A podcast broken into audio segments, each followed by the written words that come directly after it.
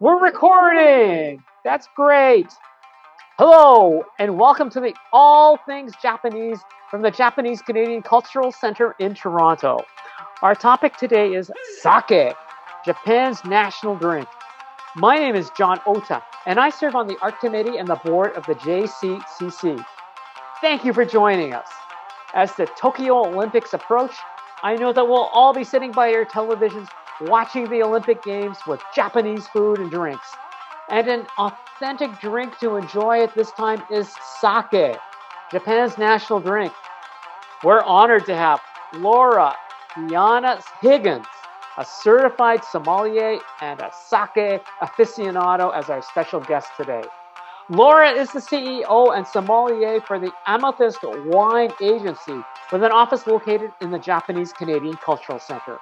Since 1980, Laura has traveled the world, increasing her knowledge of fine wines, premium spirits, and craft brews. She has several diplomas and a degree in food, beverage, marketing, and business, as well as being a certified sommelier. In 2020, Laura expanded her portfolio to include top sake, fruit sake, shochu, awamori, whiskey, and gin from Japan after visiting the prefectures of Osaka, Kyoto, Nara, Kobe, Shimane, and Tottori. It sounds like you have a fun job, Laura.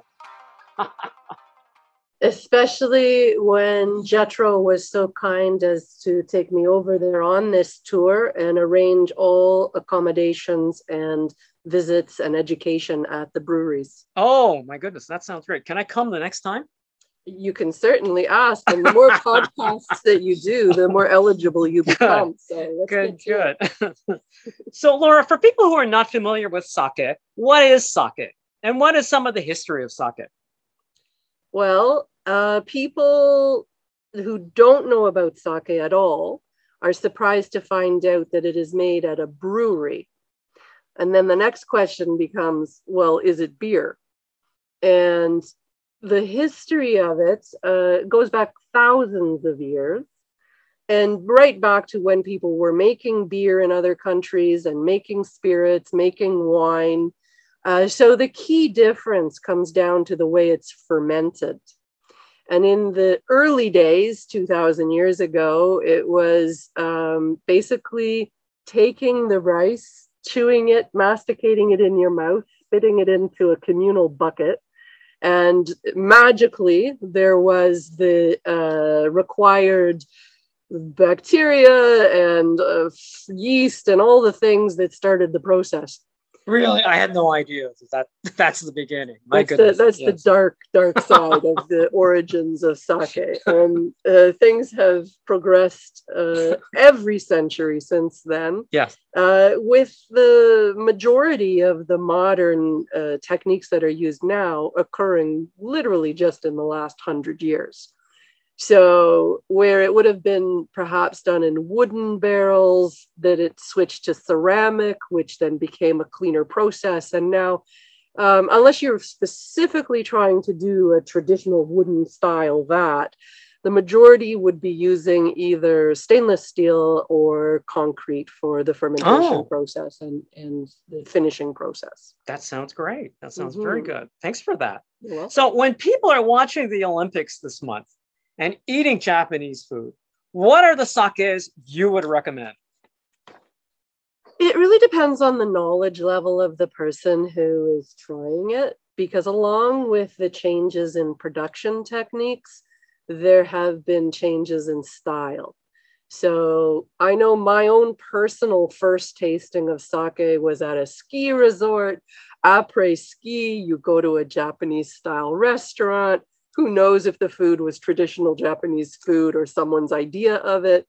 And they bring out an unnamed uh, little ceramic uh, pouring vessel that has been heated up. And you drink it and you go, Yay, I had Japanese sake. Oh. Um, everything goes full circle. So, the full circle of that, uh, you may be familiar as a wine drinker. You start out, you usually drink sweetened white then you maybe get to dry white, then a light red, then a full bodied red. And when you get to that full bodied red, everyone becomes quite arrogant. I drink really tannic, heavy, oak aged red, and therefore I am superior to all other people who drink wine. but you evolve at that point where you then you go back and you retaste elegant styles of maybe a Moscato d'Asti or maybe a Sauterne. And then all of a sudden you get back to sweet white. So I mention this because there is a certain arrogance that came out of the 70s with the change in styles. Not everyone's caught up to this yet, but instead of drinking warm, unnamed sake, then the process itself developed more elegant premium sake. Wine, mm-hmm. uh, like wine, instead of being served out of perhaps a flat vessel or a small sake cup, they started to serve the more elegant styles of sake in wine glasses, oh. small wine glasses, and I even see. champagne glasses for the sparkling versions. So you get to this point where you're like, I only drink the most elegant, the most refined, the least tasting like a hot sake at a Japanese ski resort. Uh, and now you're drinking this product that's almost like a, a fine Chablis or Burgundy from France. After you get to that point, you come back full circle. And at that point, you say, Well, I wonder what this really amazing, fine, expensive sake that I bought tastes like at different temperatures. Mm-hmm. And in fact, the other thing that's happened is that originally people just used the rice from their local village to make the sake. It got to the point where Yamada, Nishi, Yamada Nishiki is the best rice in all oh. of Japan from this best region and this best water. And your sake didn't mean anything if it wasn't made with Yamada Nishiki. But then other varieties, long varieties of rice, um, the physically tall varieties plus long grain, uh, they said, okay, let's try this other variety. And so new developments have happened where there's a variety of amazing top quality rices that really premium sake can be made from, but there's always rebels. Oh. And so now the rebels are saying, well, why is that rice better than my original village rice?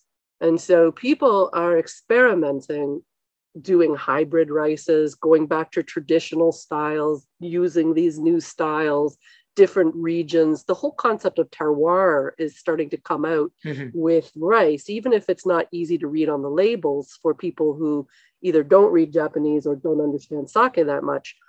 All of this is going on in the background.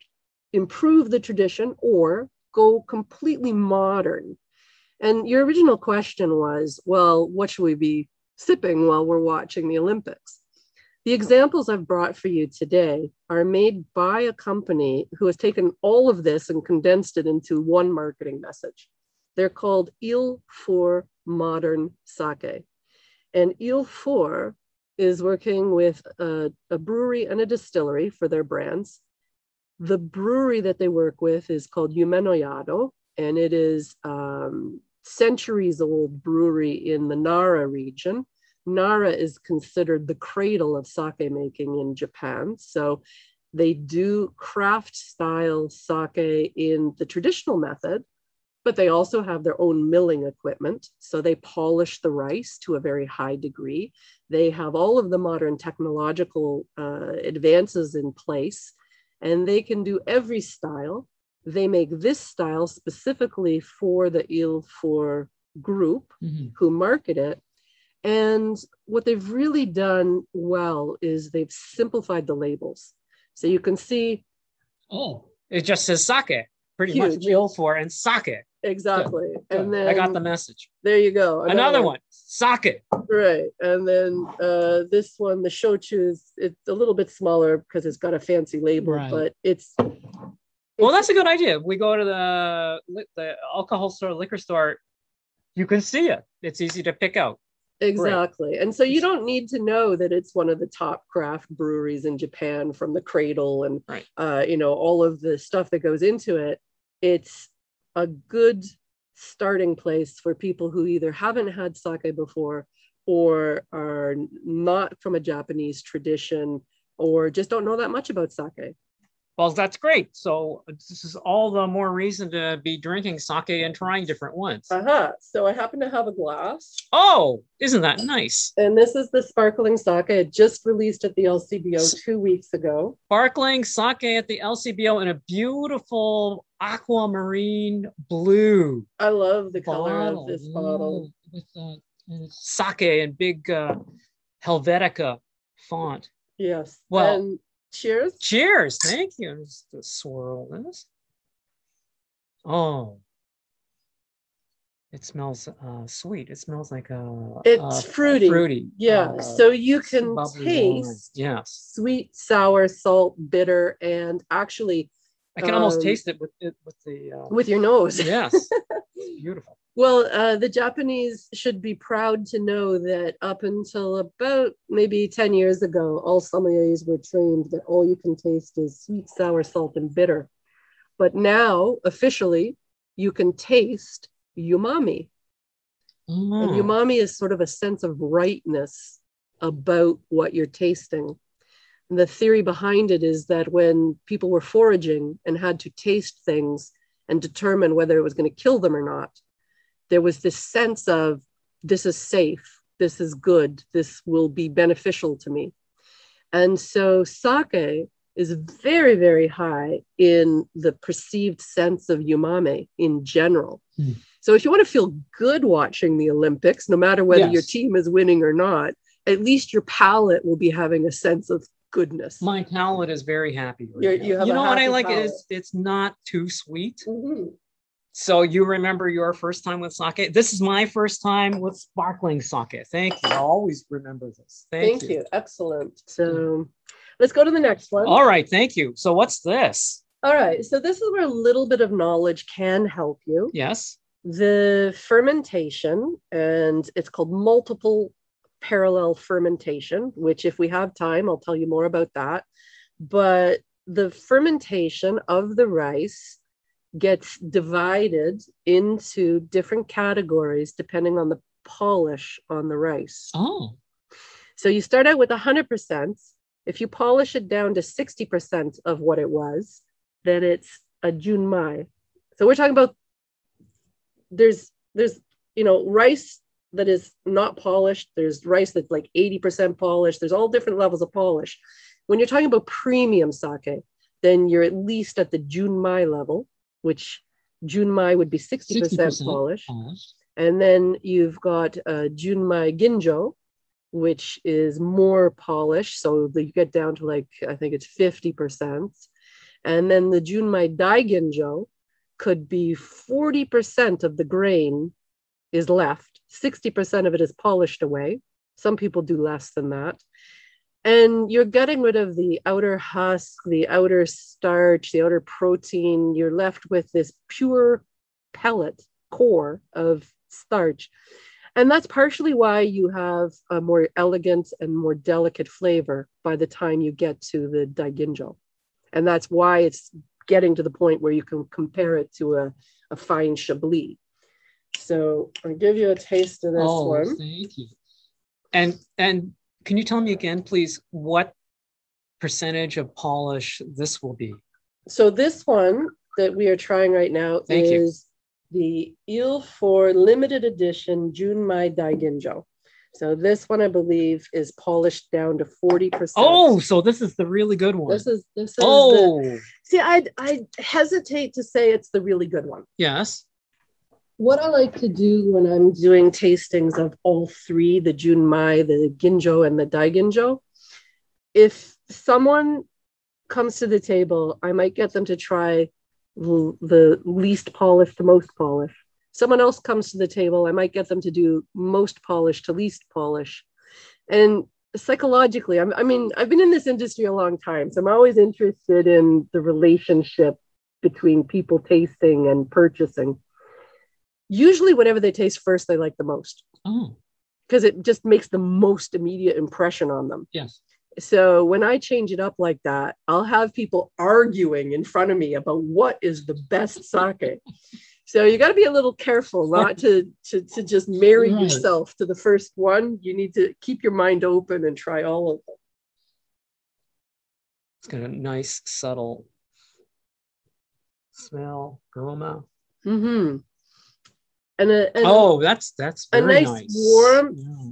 there's a really clean finish. It's got a long finish. I feel a little bit of burn from the tongue, tip of my tongue down all the way down the throat. And it's um, it kind of after it has its initial attack, it sort of spreads out sideways on your palate. Yes. And as the volatile alcohols are evaporating inside your mouth, that's when you get sort of, it's called retrograde aromas. Mhm. So they actually evaporate from inside your mouth and go back up into your olfactory bulb, where you get a second aroma from it. So most of your impression from any alcohol that you drink is aroma.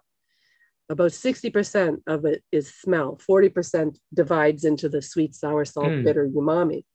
But as it's evaporating on your palate, it, you get this retrograde aroma as well. Mm, tastes very nice. Yeah, So that's one of the finest. So this comes in a dark, uh, almost uh, a charcoal colored bottle, Frosted. bottle. frosted bottle, right?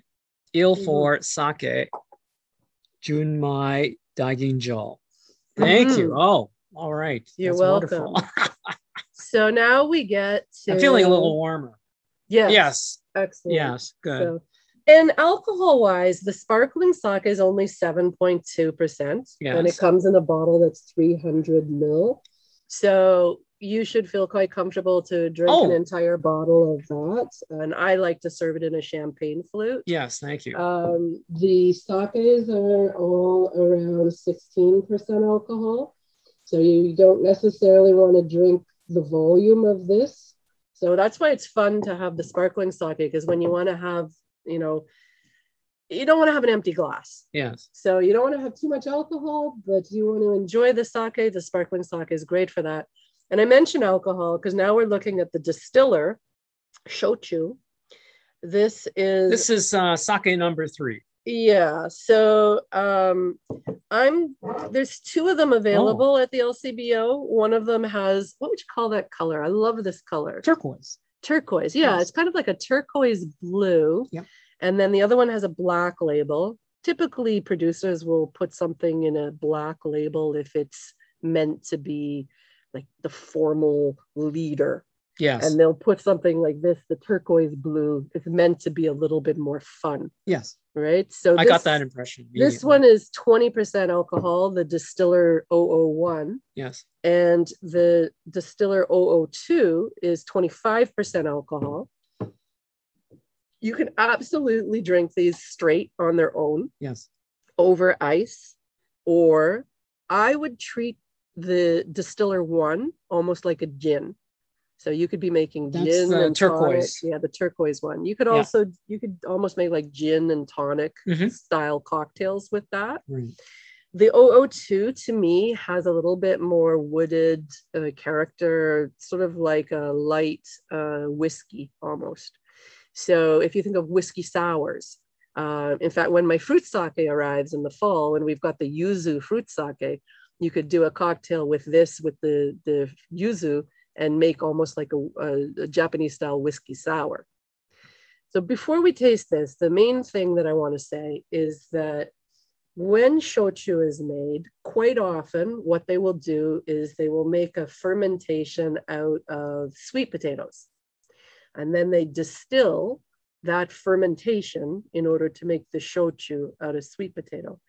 This particular one is made out of the leftover junmai sake fermentation. There's something, it, without getting too technical, there's something called lees that get formed and the leftover lees from the sake making process, uh, the spent yeast and rice, everything that's left when it's pressed. They take that and then they distill that into this alcohol. So the sake and the sparkling sake are a multiple fermentation process, and the shochu is a distillation process. Good. You're Let's ready. I'm ready for the shochu. Okay. Well, do you want to try the fun? No, let's- let's try- let's go- formal- Yes. The black label. Can you pass me that straight-sided glass? This yeah, one that here. one. Uh, yep, that's fine. There we go. By the way, we're drinking these out of champagne flutes and Little glass- cocktail glasses, glasses, and yes, traditional yes. sake cups, and all right. we're having fun with the glassware as well as the actual Yes. sampling. So have a smell, see what you think. Oh, this has a stronger uh, alcohol Mhm. aroma. Yes. So yes, I that I can see this would be uh, almost a, a gin and tonic Yeah, you know, base. you know it's alcohol right away. Yeah. And partly what I do when I do a tasting just to evaluate something, Mhm. um, like an educational tasting, we taste at cellar temperature. So whatever temperature a normal basement would be, Mhm. that's what we taste at. But if I were making cocktails or serving this, uh, I would have chilled all of these in the fridge Yes. and serve them at a cold temperature, or these ones that can be made into cocktails, I could serve over ice. And then just enjoy it as it warms up. Mm. So this reminds me a lot of gin. hmm It's like a milder uh, flavor of gin. hmm Yeah. It um there are no herbs added to it. Mhm. And yet, just because it's coming from the fruitiness of the Junmai lees, you you do I do believe that you can taste the sort of milkiness of rice. Mhm. So there's sort of that base rice aroma and flavor, but then you get some of those delicate fruit aromas as well. And so it's sort of like an, a non herbal gin. You know what? I like this a lot. Mhm. but you got to be careful. Yo, you like it I can tell. I just, alcohol. my goodness, but it, I, I really like the, the flavor. Mhm. That's great. Yeah. Thank you. I mean, I think that you've really helped me and and prob- and helped uh, our our listeners with their understanding of, of sake and what's coming up and what's new. And we'll have information on these sakes and where to buy them on the JCCC website. That's jccc.on.ca. We'll take some photographs of these bottles so that people can recognize them at the LCBO. And that is it. That is sake, Japan's national drink. In conclusion, I want to thank our guest today, Laura Diana Higgins of the Amethyst Wine Agency. Yay! Thank you, Laura. Thank you, John. I'm feeling very warm and, uh, and uh, cozy right now. Thank you so much. We hope that you've enjoyed listening to our discussion on sake. Thank you for joining us today. My name is John Ota, and this has been All Things Japanese from the Japanese Canadian Cultural Center. Arigato. Arigato. Thank you very much. Thank you, Laura. Thanks for being here. Arigato gozaimasu. Arigato.